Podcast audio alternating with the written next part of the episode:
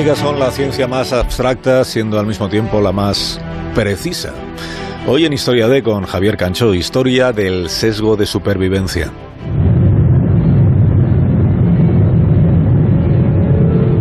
Con las matemáticas puede llegar a suceder lo más asombroso. Puede ocurrir que algo que resulte paradójico, algo que no podamos comprender plenamente, que incluso no sepamos qué significa en toda su dimensión, pueda, sin embargo, como incógnita, llegar a ser resuelta, demostrada, constatándose que debe ser verdad, aunque no sepamos qué es exactamente. Es posible que lo más fabuloso que haya sucedido en este planeta en los últimos trescientos mil años desde la aparición del Homo sapiens resida en el hecho de que la matemática, habiendo sido creada por la mente humana, logre describir la naturaleza con tanta precisión. Esta es la historia del matemático húngaro Abraham Wald. Wald era experto en análisis estadístico, geometría y teoría de la decisión. En mil novecientos treinta y uno se doctoró en matemáticas por la Universidad de Viena. Era un tipo muy brillante, pero siendo judío fue apartado. En mil novecientos treinta y ocho, temiendo por su vida, emigró a Estados Unidos. Un día, en pleno transcurrir de la Segunda Guerra Mundial, llamaron a la puerta de su casa. Cuando abrió, vio a dos tipos vestidos con traje y corbata. Le dijeron que eran del Ministerio de Defensa y le contaron que precisaban de sus conocimientos.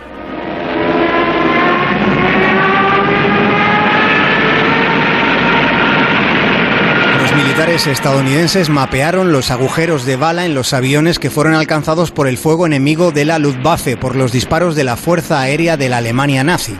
Trataban de obtener conclusiones para fortalecer los aviones en las áreas donde resultaran más vulnerables.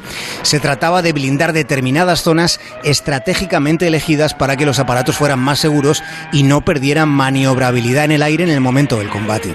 De modo que hicieron un promedio estadístico señalando con puntos rojos en un plano de un avión los lugares exactos donde más impactos causaba la artillería.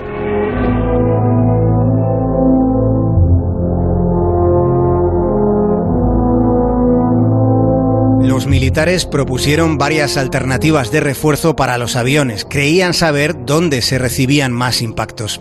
Sin embargo, el matemático Wald les dijo que el gráfico que habían hecho debían interpretarlo justo al revés de cómo lo habían hecho.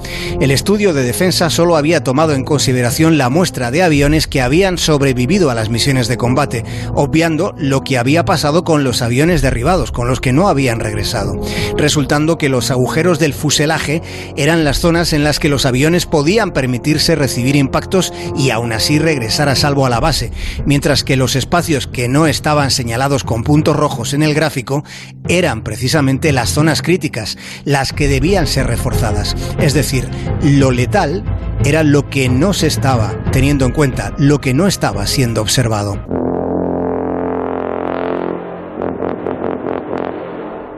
Wald afinó lo que se llama el análisis secuencial del fenómeno conocido como el sesgo de supervivencia. La generalización a partir de observaciones sesgadas distorsiona la percepción de la realidad. Ese sesgo está en muchas partes. Está, por ejemplo, en la profusión de noticias. Ahora mismo hay millones de personas compartiendo noticias, sucediendo que las noticias que se toman como tal no suelen ser buenas, transmitiéndose la errónea sensación de que la humanidad no deja de empeorar. Por cierto, Abraham Wald murió en un accidente de avión al sur de la India, a donde había ido a impartir una serie de conferencias sobre cómo salvó la vida a centenares de pilotos en la última fase de la Segunda Guerra